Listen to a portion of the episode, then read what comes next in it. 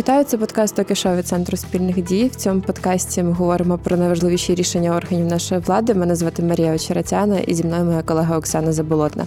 Привіт, Оксано. Привіт, Марія. Сьогодні ми говоримо про те, як чиновників знову змусять декларувати свої статки, чому селища міського типу зникнуть з карти України та за якими критеріями будуть визначати є населений пункт містом чи селом, та розкритикуємо закон про конкурси до конституційного суду. А перед тим хочемо подякувати нашим спонсорам, які підтримують нас на Патреоні. Ви допомагаєте нам створювати ще більше якісних і цікавих продуктів, і це дуже цінно для нас. Ви можете стати спонсором центру спільних дій на платформі Patreon або BuyMeACoffee та отримати доступ до ексклюзивних випусків Окішо з головою центру спільних дій Олегом Рибачуком. Отже, поїхали. Зараз ми будемо говорити про те, як чиновників знову змусять декларувати свої статки. Оксано, давай перш за все пригадаємо, нагадаємо слухачам, чому декларування взагалі скасували, оскільки ми розуміємо, що це дуже важливий інструмент е, в демократичній країні. Декларування скасували е, на початку повномасштабного вторгнення, обґрунтовуючи це вимогами і умовами е, воєнного часу. А кого стосується декларування? Декларування стосується загалом дуже широкої кількості людей. Це близько 700 тисяч людей. Туди входить і президент, голова Верховної Ради, народні депутати, державні службовці, посадові особи місцевого самоврядування, військові посадові особи збройних сил, національної поліції, прокурори, судді, судді конституційного суду. Ну тобто можна дуже довго перечисляти весь оцей перелік, але фактично він стосується всього державного апарату або осіб, які пов'язані з виконанням функцій держави або місцевого самоврядування самоврядування. Тобто всі люди, про статки яких нам пасувало би знати. І як ми знаємо, ж, хоча декларування під час повномасштабної війни не було обов'язковим, воно й не було забороненим. І ті люди, які вважали за потрібне, могли добровільно подати декларацію. І на сайті НАЗК навіть є лічильник, скільки декларацій подали у 2021 і 2022 роках. Насправді цифри не дуже тішать. Е, наприклад, в 2021-му е, тільки 42 народних депутати подали декларації, і мене ці цифри засмучують, тому що ем, їх є набагато більше нардепів. Вони сидять в Києві в основному, вони голосують, вони роблять свою роботу, вони не десь на окупованих територіях, але попри це вони не вважають це потрібне розказати нам, як хто їх обрав, е, які в них зараз статки. Бо здавалось би, якщо немає чого приховувати, то навіщо це робити? І мені дещо шкода, що така інформація є закритою. Ми не знаємо, хто саме декларувався, бо я би хотіла поставити таке питання людям, які не подали декларацію. Розумієш, коли є можливість не декларуватися і не подавати декларації, то люди цим скористаються. Народні депутати цим скористаються. Е, не можна стверджувати, що абсолютно всі депутати, е, які не подавали декларації за цей час, е, нажили якісь статки незаконним шляхом, але ми це можемо припускати, тому що якщо вони не декларують, значить вони напевно щось приховують або не приховують. Цього ми не знаємо. Тому що якщо особа задекларувала все, що вона за цей час нажила, значить все відкрито. Або знаєш, це їм просто лінь це зробити, або не до того. Хоча ну це підзвітність своїм громадянам. Тобто мені це про якийсь такий дуже несерйозний підхід до того, як е, депутати взаємодіють з українцями. Звісно, загалом питання декларування це е, такий дуже хороший інструмент подолання корупції, і, зокрема, подолання політичної корупції. Е, і дуже шкода, що на час війни зупинилися дія таких інструментів. Тут ми можемо згадати е, і державні державне фінансування партій. Ця тема не дуже зрозуміла. І, взагалі, чому воно потрібно для людей. Якщо з декларуванням все зрозуміло, ми хочемо знати, е, чим володіють е, чиновники і як вони це заробили. Е, то з державним фінансуванням партій трішки складніше.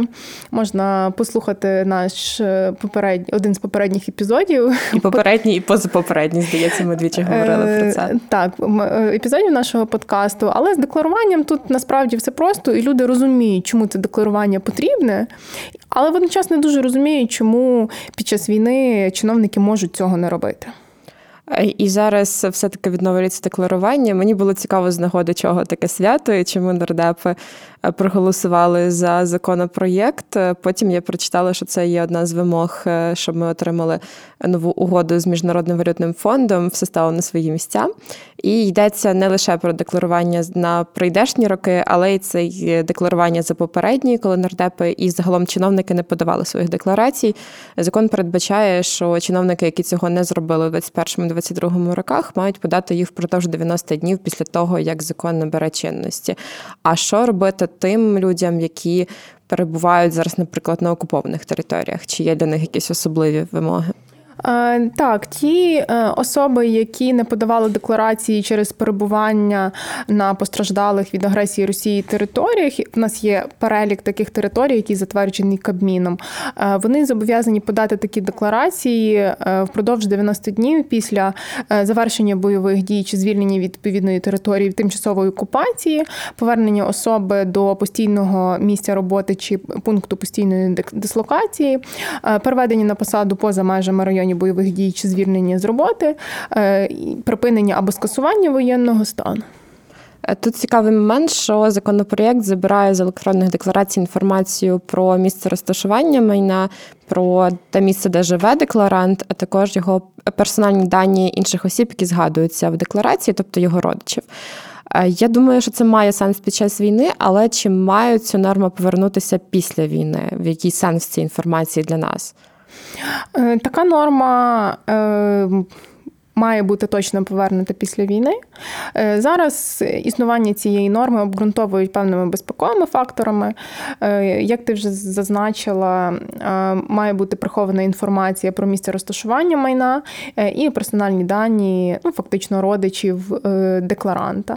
Після війни така норма, очевидно, має бути скасована, і ми маємо мати в публічному доступі ту всю інформацію, яку ми мали до війни.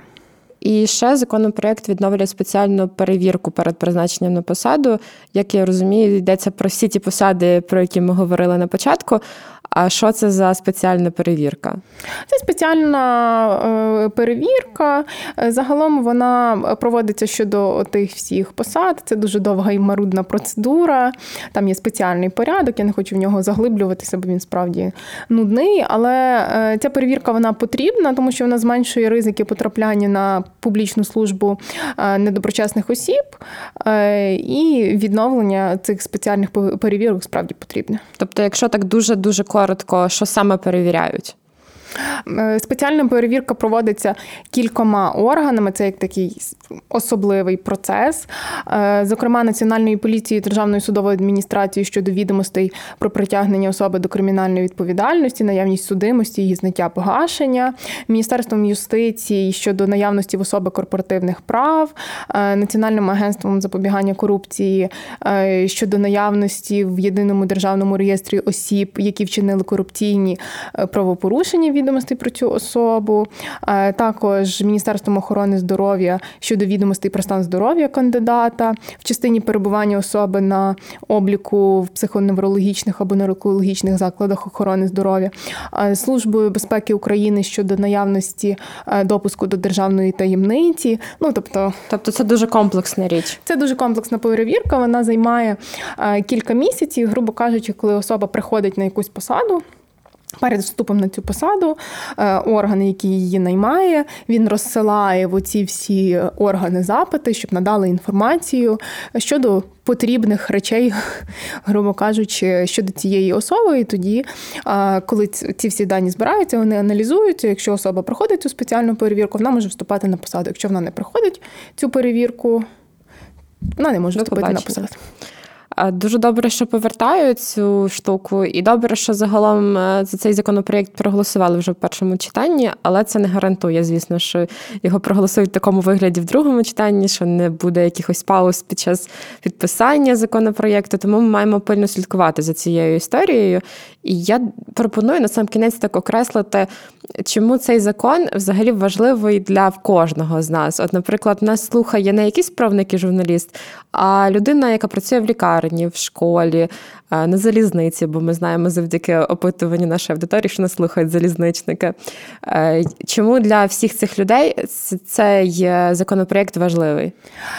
Перш ніж відповісти, чому цей законопроєкт важливий, розкажу своє скептичне ставлення щодо прийняття цього законопроєкту і підписання його президентом, тому що розкажу, в яких місцях може піти раптом щось не так.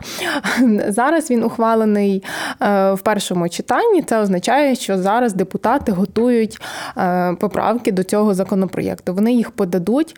Я передбачаю, я впевнена майже на 100%, що дуже багато народних депутатів проявлять свою законодавчу ініціативу і подадуть дуже багато правок щодо цього законопроєкту, тому що вони зацікавлені його е, завалити поправковим спамом. Давай будемо чесні. Потім комітет буде тривалий час розглядати, ну тому що дуже багато правок, нам треба з цим якось справитися. Давайте ми будемо тривалий час це кожну е, розглянути. розглядати. Звичайно, за процедурою треба кожну розглянути, проголосувати. Я думаю, що комітет може інколи не збиратися для того, щоб продовжити це розглянути.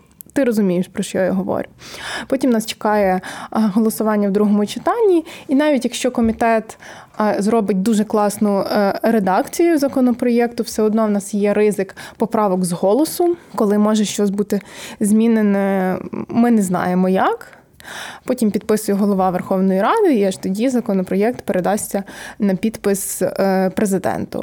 Е, і тут я теж би не була настільки оптимістичною, тому що ми можемо згадати про більш ніж 30 законопроєктів, які лежать на підписі президента вже тривалий час, і з різних причин. Е, які невідомі нам, він їх не підписує. Мені тут згадується, наприклад, закон, який відносно недавно підписали про заборону ввозу російських книжок. І справді закон ухвалили давним-давно. За нього проголосували депутати всіх фракцій, але президент не підписував рік. І е, справді варто слідкувати за цією історією саме з цієї причини, що щось може піти не так на будь-якому моменті. Але давай ще повернемося до важливості цього закону. Е, чому цей е, закон є важливим? Він є важливим, тому що це насправді закон про основи демократії, тому що він про відкритість, він про публічність. Я не знаю, що може бути більш важливим, ніж розуміння громадян, а на що витрачають витрачаються їхні гроші. І водночас е, розуміння, а чи чиновники, які отримують зарплати, чи вони живуть на ці зарплати, і чи їхні статки відповідають е, їхнім зарплатам, і чи вони дуже часом не набувають е, статки незаконним шляхом. Це для для кожної людини насправді важливо. Я вже згадувала, що там більше ніж 700 тисяч осіб мають подавати декларації, тому насправді до всіх цих осіб можуть бути запитання. Переходимо до законопроєкту про дерадянізацію адміністративно-територіального устрою. Е, коли ти запропонувала поговорити про це рішення, я подумала, що це про зміну назв, е, які нам дісталися в спадок від Радянського Союзу. Але я прочитала більше про цей закон і зрозуміла, що це про саму зміну підходу до адміністративно-територіального устрою. Перед тим як прийдемо до обговорення саме деталей цього рішення, давай поговоримо глобально, чому важливо взагалі змінити цей підхід. Насправді таке здивування і очікування, коли ти бачиш назву про дерадянізацію порядку визначення територіального устрою. Е, це нормально, тому що вчора в мене був ефір на українському радіо, е, і де також ведучий ставить запитання. Він очікує, що я почну розказувати про дерадянізацію назв, але я говорю про зовсім про інше. Що Дніпропетровська область стане нарешті якоюсь іншою. Е, так, але тут йде мова про те, що раніше. Всі питання, які пов'язані з адміністративно-територіальним устроєм, вони визначалися е, указами Української Радянської Соціалістичної Республіки, тобто радянським законодавством. І дерадянізація в цьому значенні означає, що ми дерадянізуємо законодавство, яке регулює ці питання. І тепер ці питання це багато різних питань. Це про утворення е, ліквідацію районів, зміну типу населених пунктів і так далі. Вони будуть регулюватися законом. Тобто ми дерадянізуємо законодавство. Цей закон зокрема, прибирає поняття селища міського типу, визначає, що існуватимуть просто селища, а також села і міста. І за цим законом містами є ті населені пункти, е, де переважно компактна забудова і де живе не менше 10 тисяч осіб. У селищах е, переважно садибна забудова, і там живе не менше 5 тисяч осіб, а населені пункти, де менше населення, будуть вважатися селами. Тут є питання. Умовно, у мене подруга живе в Чигирині, і ми пам'ятаємо, е, що Чигирин був гетьманською столицею. Зараз там офіційно живе близько 9 тисяч людей. Принаймні, це інформація довоєнна. Зараз, звісно, ніхто перепис не проводив. І цього недостатньо, щоб закон вважав е, Чигирин містом. Умовно, він стає селищем. І цікаво, як е, влада планує пояснити мешканцям Чигирина, що от їхнє місто стає тепер селищем. Або така історія з Раворуською на Львівщині, яка фактично з моменту створення була містом, теж бракує населення, щоб цей закон визначив її як е, місто. Насправді така жорстка прив'язка для визначення категорії населеного пункту до кількості мешканців є невиправданою існує, оскільки е, кілька причин. Зараз чимало населених пунктів з населенням менше за 10 тисяч осіб є містами. Е, впродовж щонайменше кількох останніх століть. Ти навела дуже гарні приклади, які підтверджують мою тезу. І їхнє переведення до категорії селищ буде невиправданим і необґрунтованим. Е, інший момент через різке скорочення населення через війну, е, його масове вимушене переміщення всередині країни внаслідок війни. Значна кількість населених пунктів втратить статус міст, хоча їхні мешканці ведуть міський спосіб життя. І, е, хоча в законопроєкті пропонується, що під час визначення статусу населеного пункту е, мають враховуватись е, історичні, географічні, соціально-економічні, природні, екологічні, етнічні культурні умови місцевості, якість доступність адміністративних послуг, ефективність та якість управління, транспортна доступність, наслідки певних техногенних аварій та воєнних дій, все одно одно е, не потрібно залишати таку жорстку прив'язку до кількості населення як ключовий фактор для визначення категорії населеного пункту. Інший ключовий фактор в цьому законі це тип забудови, і тут теж є в мене питання, бо чимало селищ міського типу які е, стануть селищами, вони виглядають як міста. Я їх називаю скоріше містечками в розмові, бо так вони і виглядають. Якщо обидва ці критерії сумнівні, то що мало би бути натомість? Е, ти дуже е, цікаво це поєднала, тому що насправді селище міського типу як явище і як поняття. Е, воно було створено в Радянському Союзі, і більше ніде такого в світі немає, як селище міського типу. Воно тільки було в радянських соціалістичних республіках. Україна е, була серед них. Раніше такого типу поселення, які ти кажеш селище міського типу, якраз і називалися містечками. Е, тому Дерадінізація моєї свідомості пройшла успішно. Так, тому насправді селища міського типу нам справді не потрібні, е, і категорії міста, е, місто, селище і село, в принципі, покриє більшість тих населених пунктів, які в нас є. Але якщо умовне селище міського типу стане зрештою селищем, виглядаючи як містечко, то тут питання наскільки доречна саме така категоризація? От знову повертаємося до того пункту, коли е, ми визнач... потрібно визначати е, тип населеного пункту, не прив'язуючись виключно до кількості населення тому що, начебто, за кількістю населення це мало б бути селище, а враховувати оті всі фактори, в тому числі історичні, географічні і так далі. Е, також можна подумати про те, я коли кажу, е, що я з Тернопільської області, всі кажуть, а звідки ти? Я кажу, з Чорткова, це дуже велике місто. Вони кажуть, а скільки там тисяч населення? Я кажу, 30 тисяч. І вони кажуть, це велике місто. Я кажу, ну Тернопільській області це найбільше місто після Тернополя, і всі просто дуже дивуються. Тому що якщо ми візьмемо е, на сході міста е, до повномасштабного вторгнення, там була чисельність населення набагато більшою. Е, тому також потрібно враховувати той контекст, що на заході країни міста вони значно менші. Е, за кількістю населення, але вони історично там було компактне, компактне проживання. Вони вели міський спосіб життя, але через кількість населення вони були переведені в категорію селищ або і сіл. Це коли я вчилася в Острозькій академії, там теж була постійно така історія, чи стану колись острог селищем, бо острог невеличкий, там 15 тисяч жителів, е, плюс-мінус постійних. Зараз знову ж таки не зовсім відомо, але от офіційно Вікіпедія дає нам такі дані. І ну, зробити острог селищем, маючи там е, найстарший історію. Да, маючи найстарший е, університет Східної Європи, вищий навчальний заклад, ну дуже сумнівно. І ще цей закон вводить такий термін, як поселення. Чи я правильно розумію, що йдеться про такі речі, як хутори, наприклад? Е, це швидше мова йде про е, дачні такі типу садові кооперативи. Е, це місця компактного проживання людей за межами населеного пункту, але які не мають сталого складу населення. Грубо кажучи, люди на літо приїхали, там побули, і на зиму вони повернулись. Тому це трішки інше. Або так само, якщо люди зараз живуть, переселенці живуть в якимось якихось мобільних так, так, так. будиночках, та я зрозуміла про що ти. Також цей закон регулює ліквідацію населених пунктів, і він дозволяє зробити це, якщо в населеному пункті три роки офіційно ніхто не живе, або якщо його включено до складу іншого населеного пункту. Як бути з тими містами, селами, які повністю знищені через Росію зараз? Ну тут потрібно підходити буде і дивитися в кожній ситуації окремо.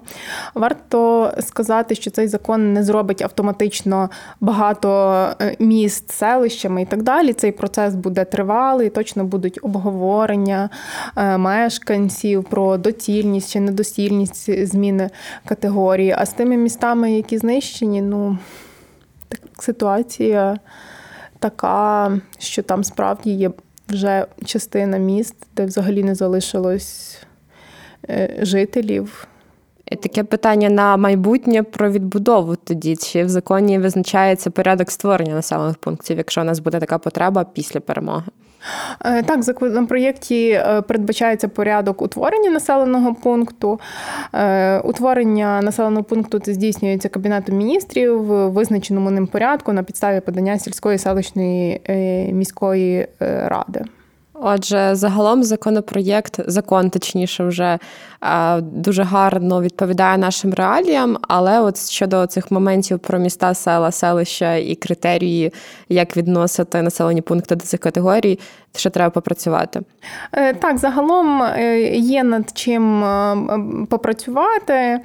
І водночас закон є ще один такий нюанс, що закон він не заповнює правову прогалину щодо зміни адміністративних центрів областей, що зараз у нас є актуальним з огляду на тривалу тимчасову окупацію адміністративних центрів Донецької і Луганської областей. Тому насправді є питання до цього поки що законопроєкту, тому що він не підписаний ще президентом. В жовтні Євросоюз фактично буде формально розглядати, чи впоралася Україна з домашнім завданням, з тими рішеннями, які ми мали ухвалити. І серед них був закон про конкурсний відбір до Конституційного суду. Ми не раз критикували його. І, зрештою, покритикуємо ще раз. Зараз закон ухвалили, і сьогодні будемо пояснювати, як він працює.